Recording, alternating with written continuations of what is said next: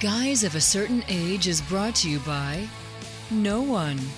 Absolutely no one. Except these dudes walking down memory lane. Now let's head to the studio to see what they misremember next. It's hot up in here, and it's time for guys of a certain age. Robbie Koblenz in studio alongside Jay Reed. and no Art Shirley. We're artless. You know, maybe he's he's in a cool, dark place, kind of like a crypt. Or no, he's mm-hmm. not. He's not. He's not a vampire. I think he just went to a fancy lunch without us. That's what he I. I think he did. I think he did. And thanks for inviting us for that, Art. We'll remember that some. Well, no, we won't. It doesn't matter. The minute we cut this off, we'll never remember that he ditched us for a lunch. Well, you know, he said it was a retirement lunch. Is he retiring from this podcast? Ooh, I don't know. Maybe an early retirement. Let's for, hope not. for Art Shirley. Because I don't think I could cover the sound effects quite as well as I, nobody can cover the sound effects quite as well as Art Shirley. So, all right, let's jump into geeks. Whoa, boy, that was weird. Did you hear that? I, kinda well, I went- didn't hear that. Ooh, oh, there we go again. Ooh, ooh, that's interesting.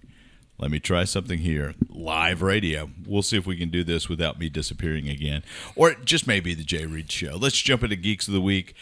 What do you have, Mister Reed? I have a new podcast that came across my feed or somewhere out, you know, how the internet finds you sometimes when you're not expecting it. But there's a new podcast on Spotify. And again, not new. I think it's been out a little while, but it just came to my radar. It's called Batman Unburied.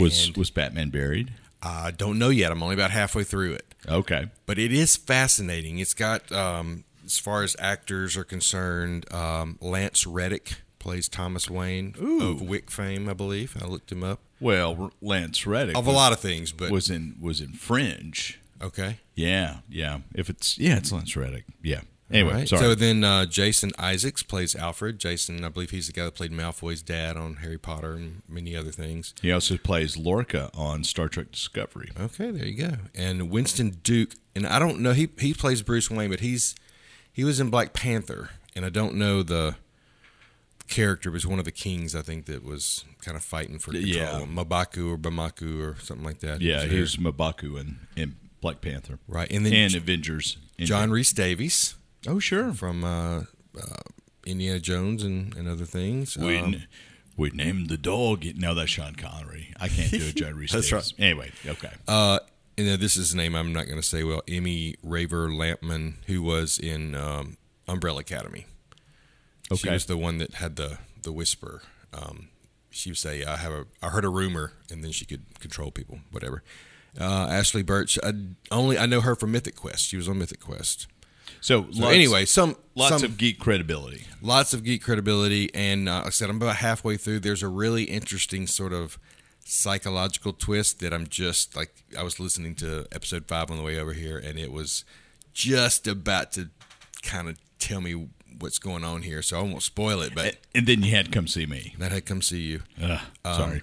but it, it is an uh, it is an adult uh, podcast. It is it's got some language in it and it's kind of rough themes, but so it's not quite it's not the boys, but there is some language. So So it's on Spotify, correct? on Spotify. So you have to have a Spotify subscription. well, I I have a Spotify. I'm not a paid subscriber. So you're uh, you've got a free account. yes, and, Okay. I, and I'm able to listen to it. But we've often we've often noted I go again. Huh.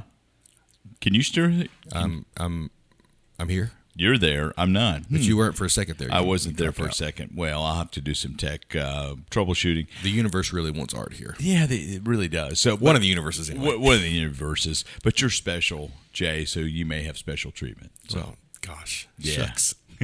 Wow.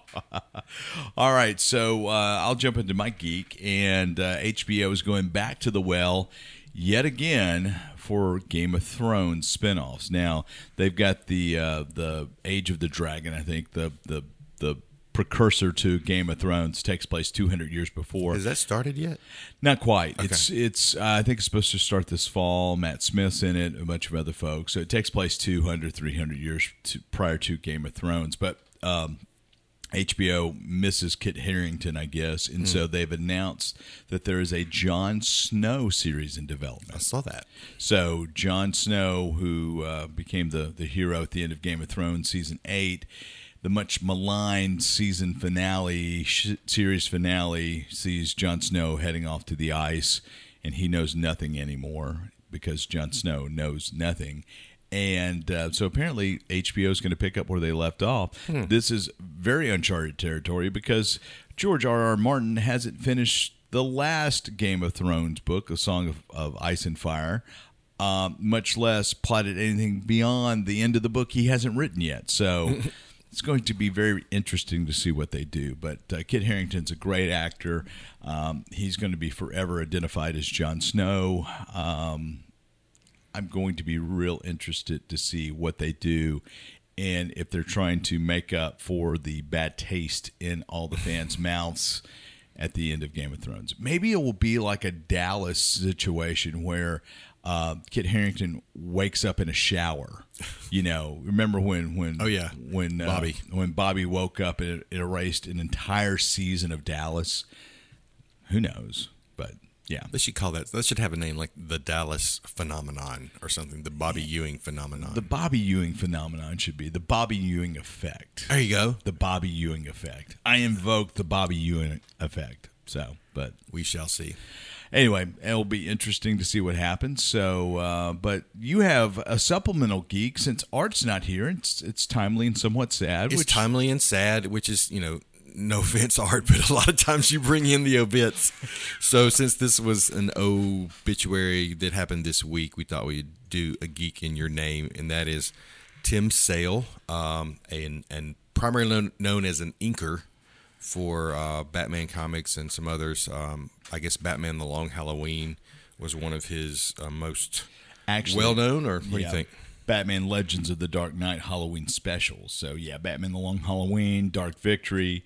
Um, he inked Superman for all seasons, um, and he was at Marvel as well. So he um, he did Daredevil Yellow, Spider Man Blue, Hulk Gray, Hulk Smash, no Hulk Gray, Captain America White. So the color series. I haven't Yeah. I haven't seen it either, but I've, I've heard some stuff through the years. But anyway, he was primarily linked with Jeph Loeb, um, who Right. Even in uh, in the TV show Heroes, apparently Jeph Loeb was involved in that, so he brought in Tim Sale and he did some Yeah. of the artwork that was, I guess, used in part of the.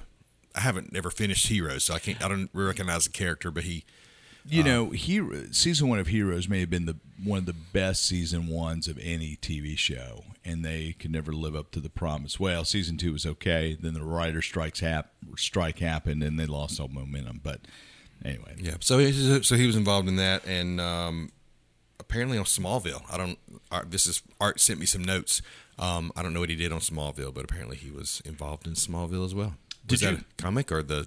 Was that that was just the show, That right? was the TV show. Yeah. Uh, did you watch any Smallville? Uh, little bits and bit pieces here and there. Yeah, So Small- a lot of fun, a lot of fun, low budget, a lot of fun. You know, I, I think when I retire, I'll have to binge that. But and, and- too much else going on now. and what a great theme song! I think it's Remy Zero "Save Me." I, I didn't like any of the rest of Remy Zero stuff from the album that "Save Me" came from, but I love that tune, and it fit uh, it fit Smallville perfectly. So um, yeah, I think I've got the whole series on DVD. I mean, Okay. that you know you could borrow. Don't have it on VHS. Sorry, I mean I could convert it to VHS. My VHS player is on the blink. yeah, most VHS players are on the blink. So I think I have a backup. I'll see. yeah, of course you do. It's in storage at your mom's house. I'm sure. Well, she's trying to get trying to undo that, but uh, She's trying to unstore you. unstore me There after uh, like 20 years of storing my stuff at her Oh, place. come on, mom, Mrs. Reed, it's free stuff. Come, what are, what are you thinking? I mean, I can see her charging Art and I, but you know, just destroying your things.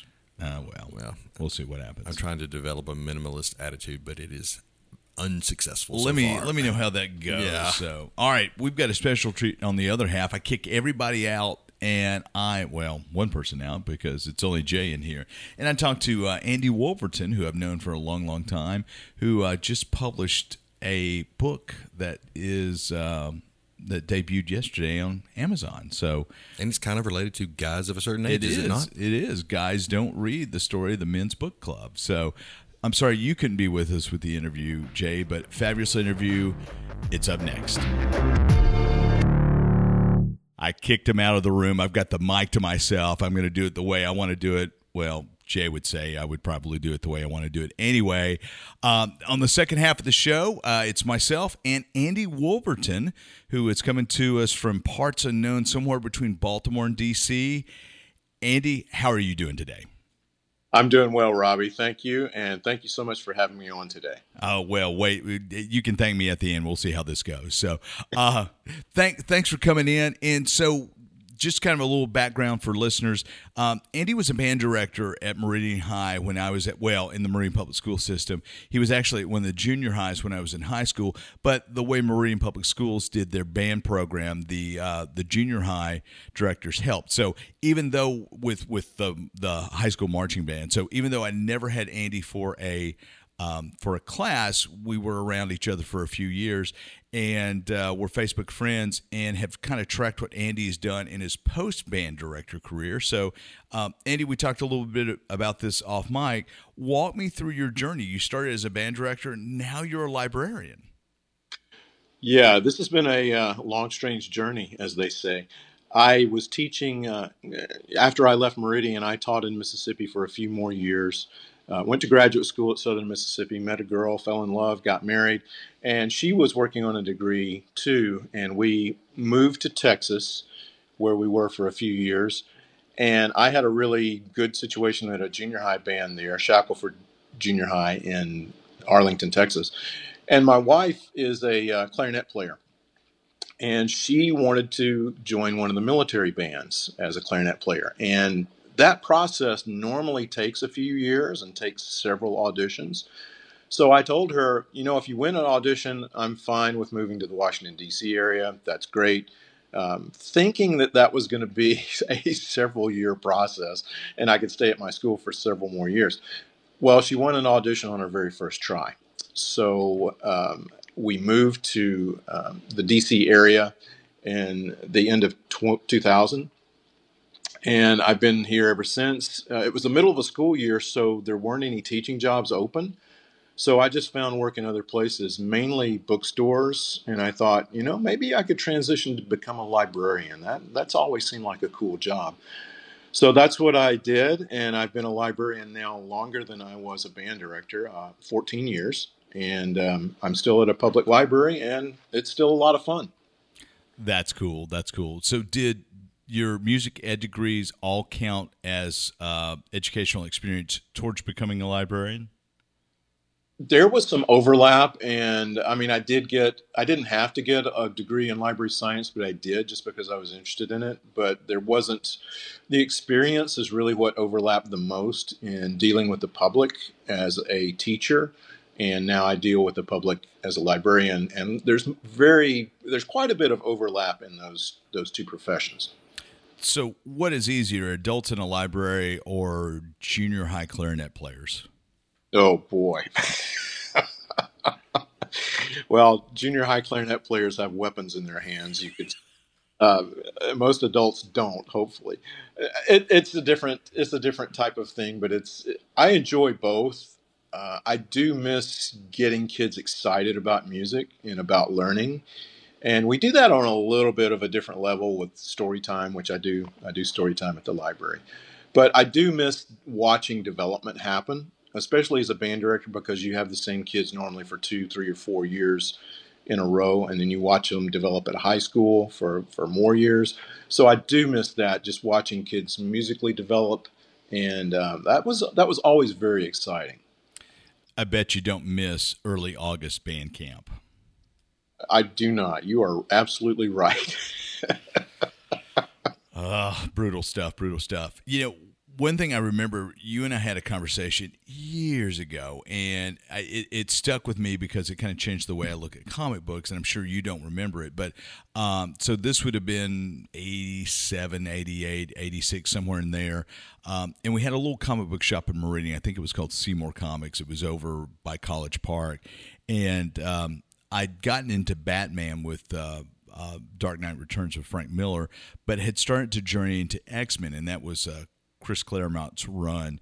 And I remember you and I talked about X Men there for a second, and you made a comment about, you know, I have to be in a right place mentally to read X Men. and that always stuck with me. I'm, I'm attributing it to you um, because that told me as a 16, 17 year old that hey, there's more than just pop entertainment in these comic book stories. There's social commentary, and sometimes you've got to kind of prepare yourself for it. So I, I doubt you remember that conversation, but you taught me that lesson about comic books 30 years ago.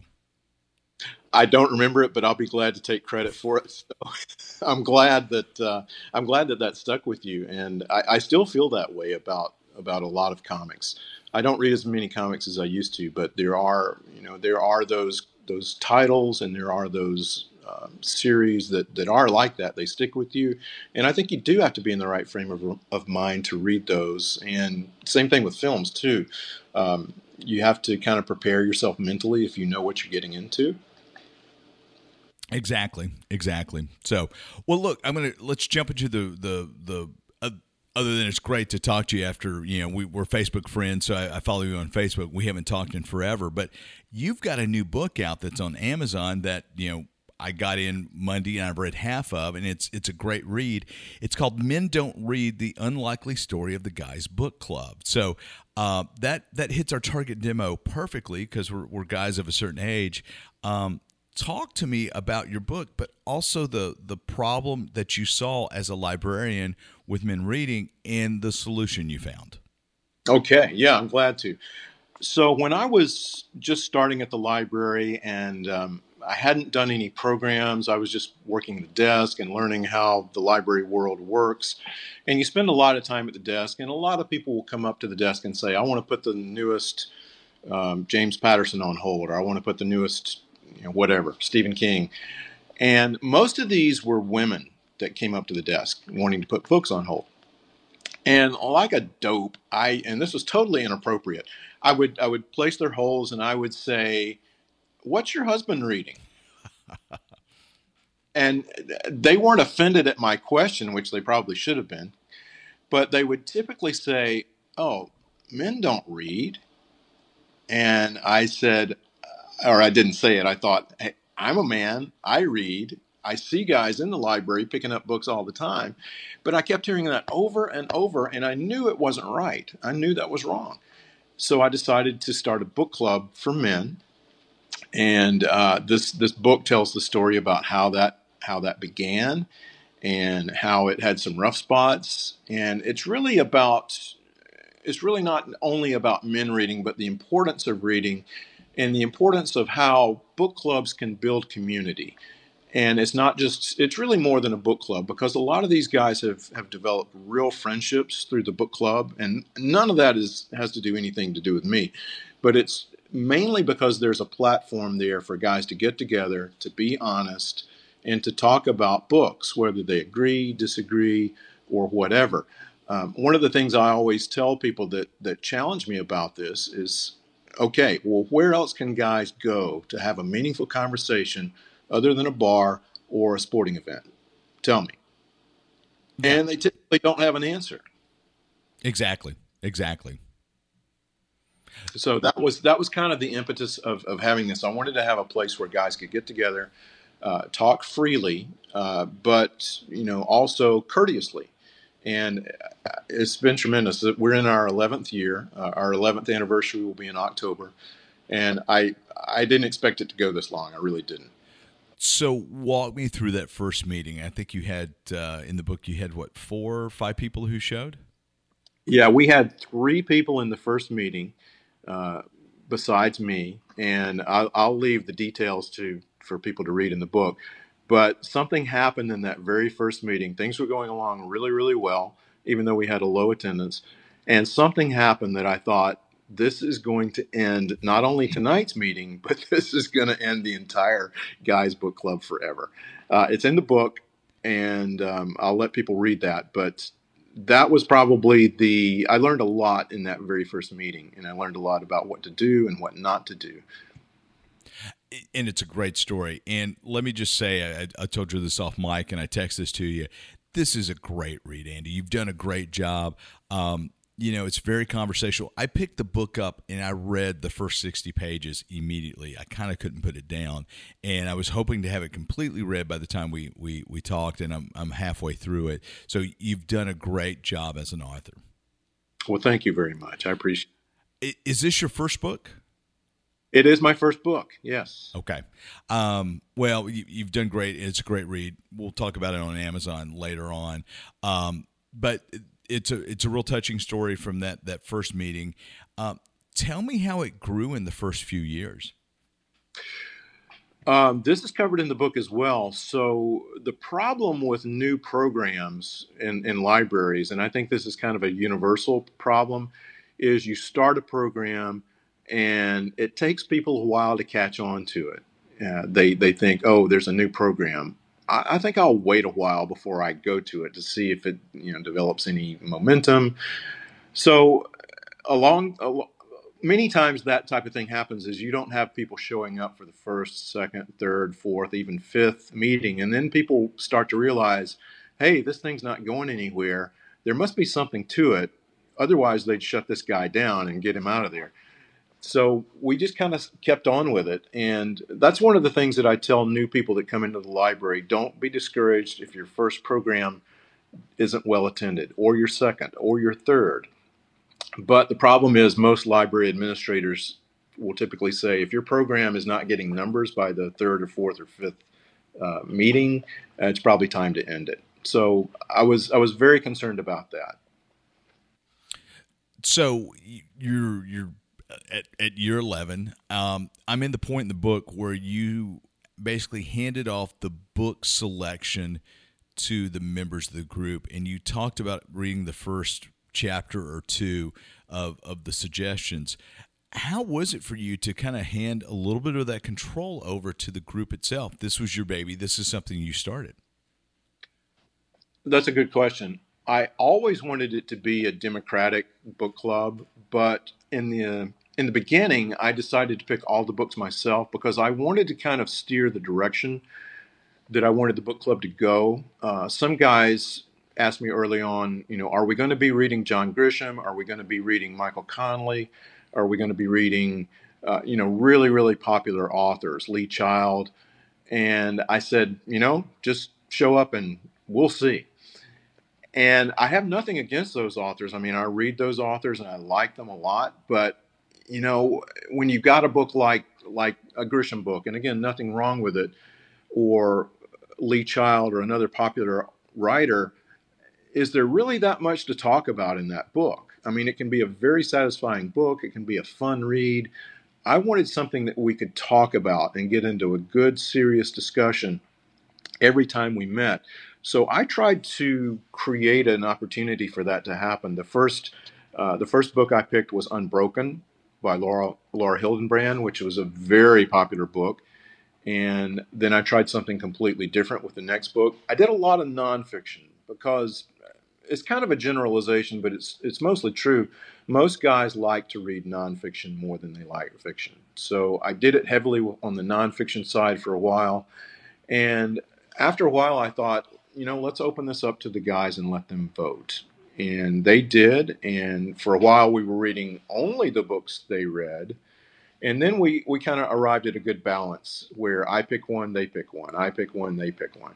And that seems to have worked really, really well. And we've been going without with that method for about the past mm, six years. Pre-COVID, what were your uh, what were average numbers like? Um, it always hung around about 12 or so. Um, I, I, have, like today, I have like 50 guys on the email list that goes out uh, every month. But I think the most I've ever had was 24. And 24 is, is great, but it's kind of hard for 24 guys to all talk equally at a meeting. So it generally it generally goes between 12 and 15. We met two Thursdays ago and we had 13 guys. So that's pretty typical. What are you guys reading now? What's your next? Uh, well, what book are you you in? Because are, are are you in currently? We just finished Zero Fail about the uh, U.S. Secret Service, kind of a kind of a history of the Secret Service and some of the challenges that it's had as well as some of the successes that it's had. And that was just that was a very very good discussion. That was a book that I picked. And so the next one is going to be a book that they pick, and that is going to be Peril uh, about the Trump Biden uh, presidential race, and by uh, Bob Woodward, and I'm blanking on the other author. So that was their pick. And the way it works is that if one of the guys nominates a book and it gets chosen, the guy that nominated it has the first right of refusal. He can lead that discussion if he wants to. And almost always they do. That's cool. So it's not it's not Andy led all the time. If someone has nominated that book, they they can take point with the discussion. Right, and I like to give you know I want again I want it to be more democratic in not only in the way we choose the books, but also they need to hear somebody besides me from time to time. So it's good for them to to have that experience. And some of those guys do a fantastic job. I mean, I I just sit there and think, wow, these guys. I hope they don't, but they could start their own book club somewhere. They're that good. So, have you guys left the? Um, have you had meetings outside of the library space, maybe a holiday party or something, uh, away from the library with this same group? Really, the only times we've met away from the library are times like when there's construction going on at the library or the meeting room is shut down because the AC is out or something like that. So we've met off-site very, very few times.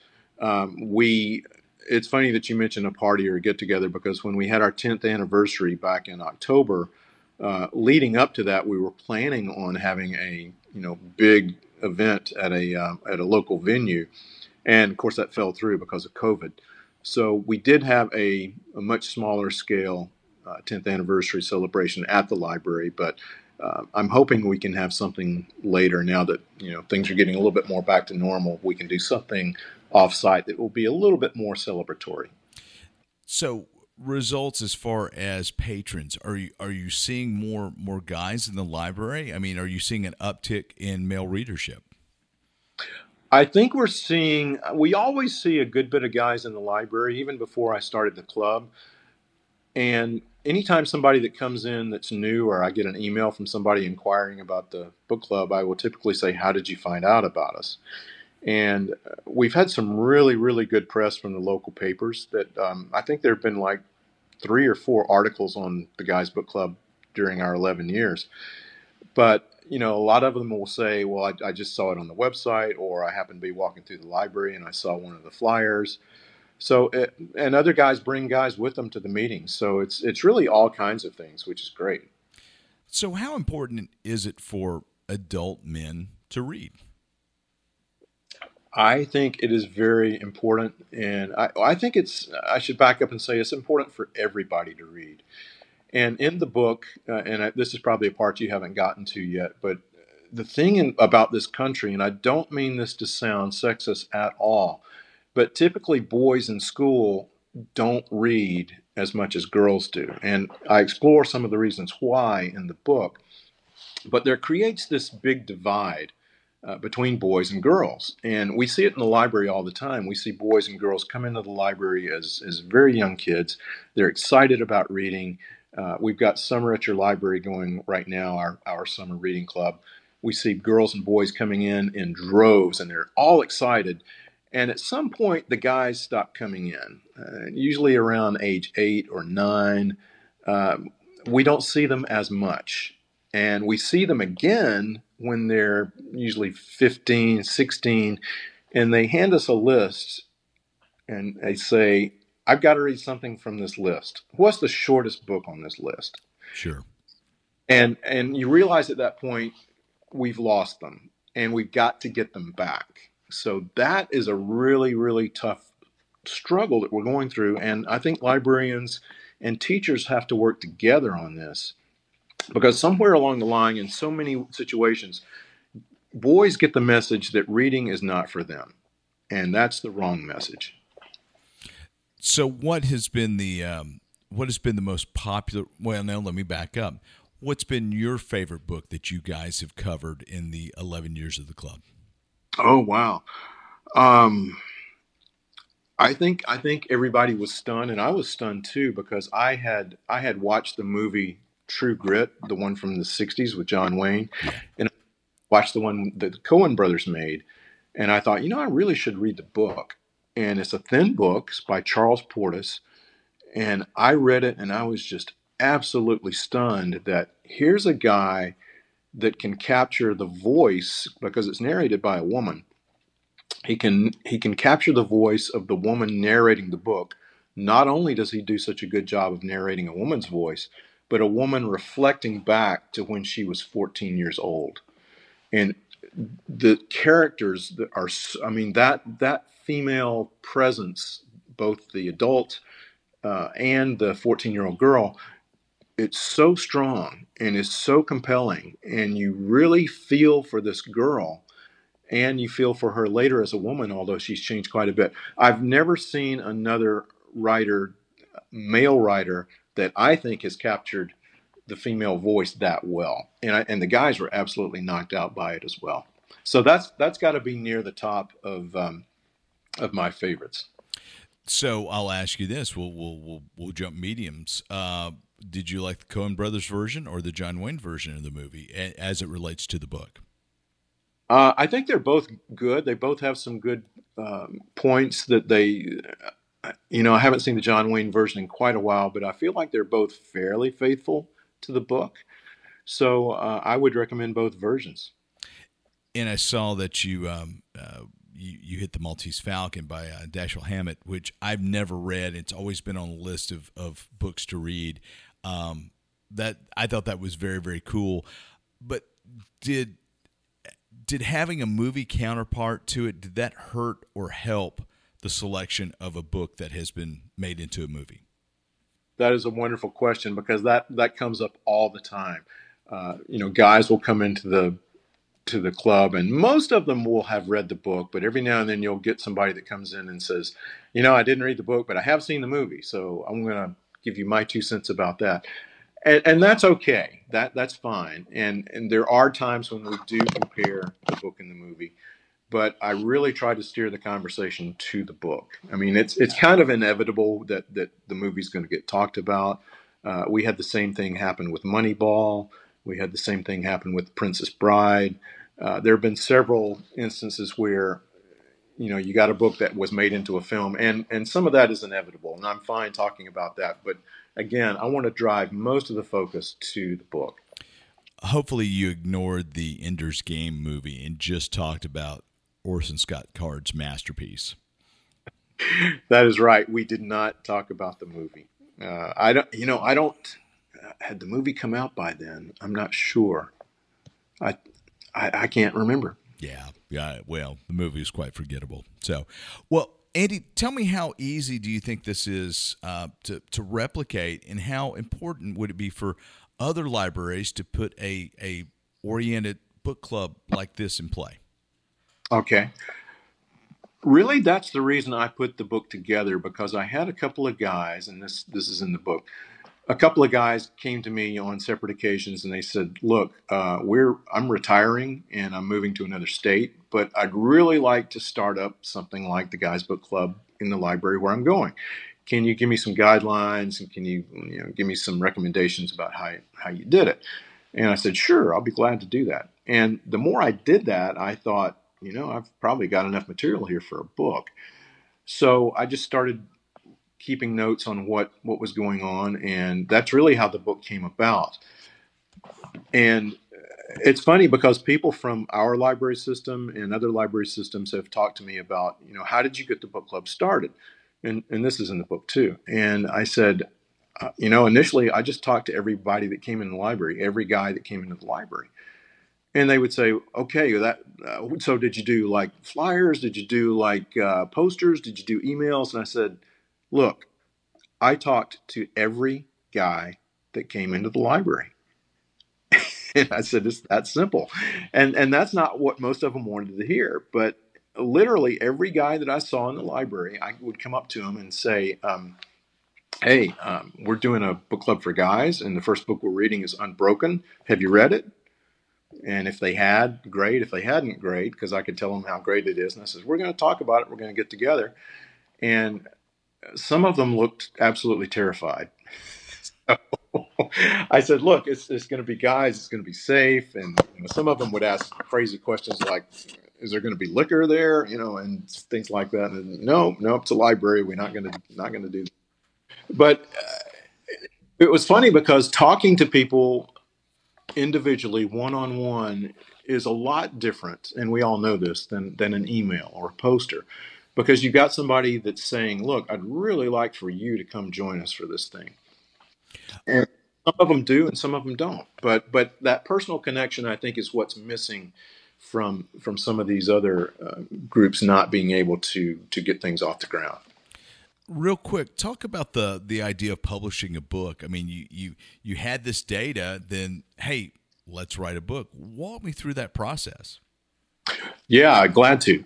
I've got a uh, friend that's in the club. His name's Jim Haas, and Jim has written several books uh, through different publishers, and he's been very successful. And he just told me one day, he said, "You know, I'm going to self-publish my next book." And I said, "Jim, why do you want to do that?" And he said, "Because I think I can reach a wider audience."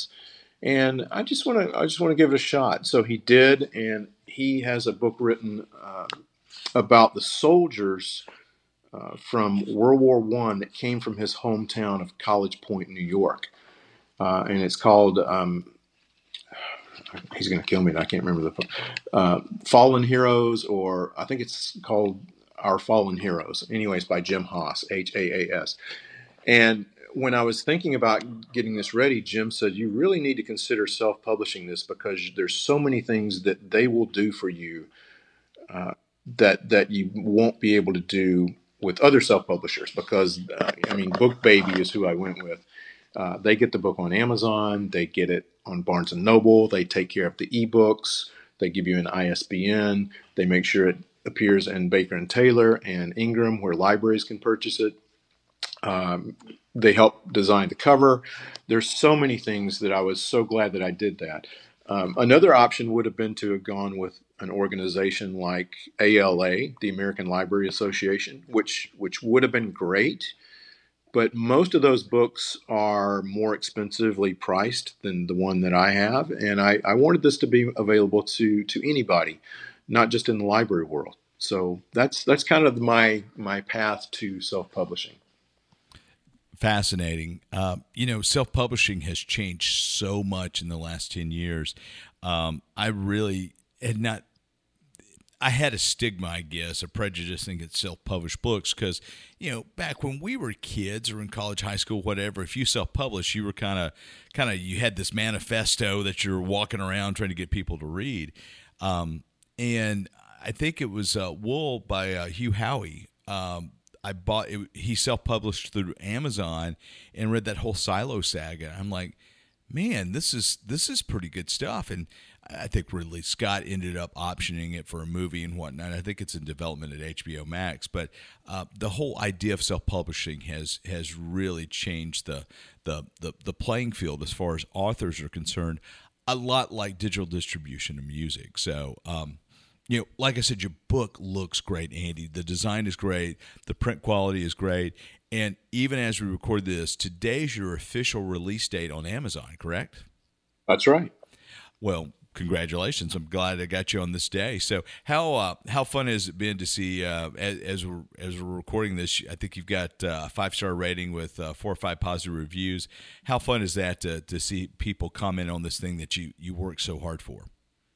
it's it's very very gratifying to know that you know it connects with people because I didn't I didn't know. I mean, again, basically, I wrote this for the guys that were wanting to start their own book club and and then thinking about other librarians. But uh, I've gotten so many really fantastic comments from people that I I don't even know that that say this book spoke to me and this book is an important uh, part of, of what I believe in. And, you know, I'm going to get other people to read this book. It's been really, really nice. Um, I, I didn't, I really didn't know what to expect.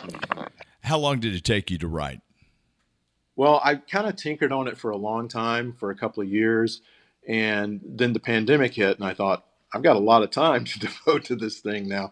So I finished it up, and then I wrote a pandemic chapter when the when the pandemic. In fact, the the last chapter is about how we handled the pandemic as a book club. So that that took a little bit of time. So um, I, am not not sure how how many years it took me total from the time I had the idea. Maybe four. So what's your next book? My next book is going to be about movies. And uh, as you know, I'm a, I'm a big movie fan. Um, that's really all I want to say about it right now, but it will be about movies.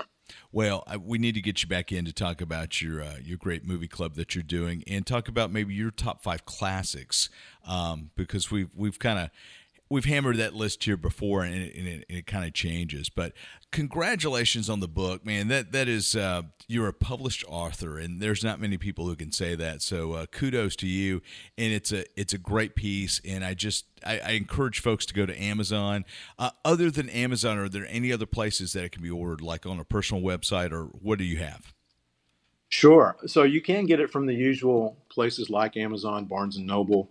Uh, but if you, I mean, if you know me and you really want to support me, the best way to do it is to go to bookbaby.com and you can search my name and you will find my my page there. And if you order it from Bookbaby, uh, the, I get a little bit more percentage of the of the book profit, which is nice. But if you want to get it from Amazon, that's fine too. If you want to get the ebook, um, any any way that you get it is is fine and, and very much appreciated. And Robbie, thank you so much for um, not only for the kind words, but for having me on the program today. Um, I really, really had a great time. Yeah, man. Thanks for so much, so much for uh, joining me on on kind of short notice. Been wanting to get you on forever. So uh, let me encourage everybody to go to BookBaby to uh, look for to search for Andy Wolverton, W O L V E R T O N. Did I get that right, Andy? You got it right. And I was also going to mention, too, you can see it on my website, which is andywolverton.com. Uh, you'll see that on the uh, news page, and then there's also a blog post about uh, the book. So you can you can find all the information you need there if you if you forget about any of that stuff. Just andywolverton.com. You'll see a lot of stuff I write about movies as well. Sounds good. And thanks everybody for joining us. I hope you enjoyed this conversation with Andy. Uh, go buy his book uh, and and review it and give him the five star he reserved. He reserves. Man, I'm, I'm, I'm doing library speak. The five star review he deserves. We will see you next time.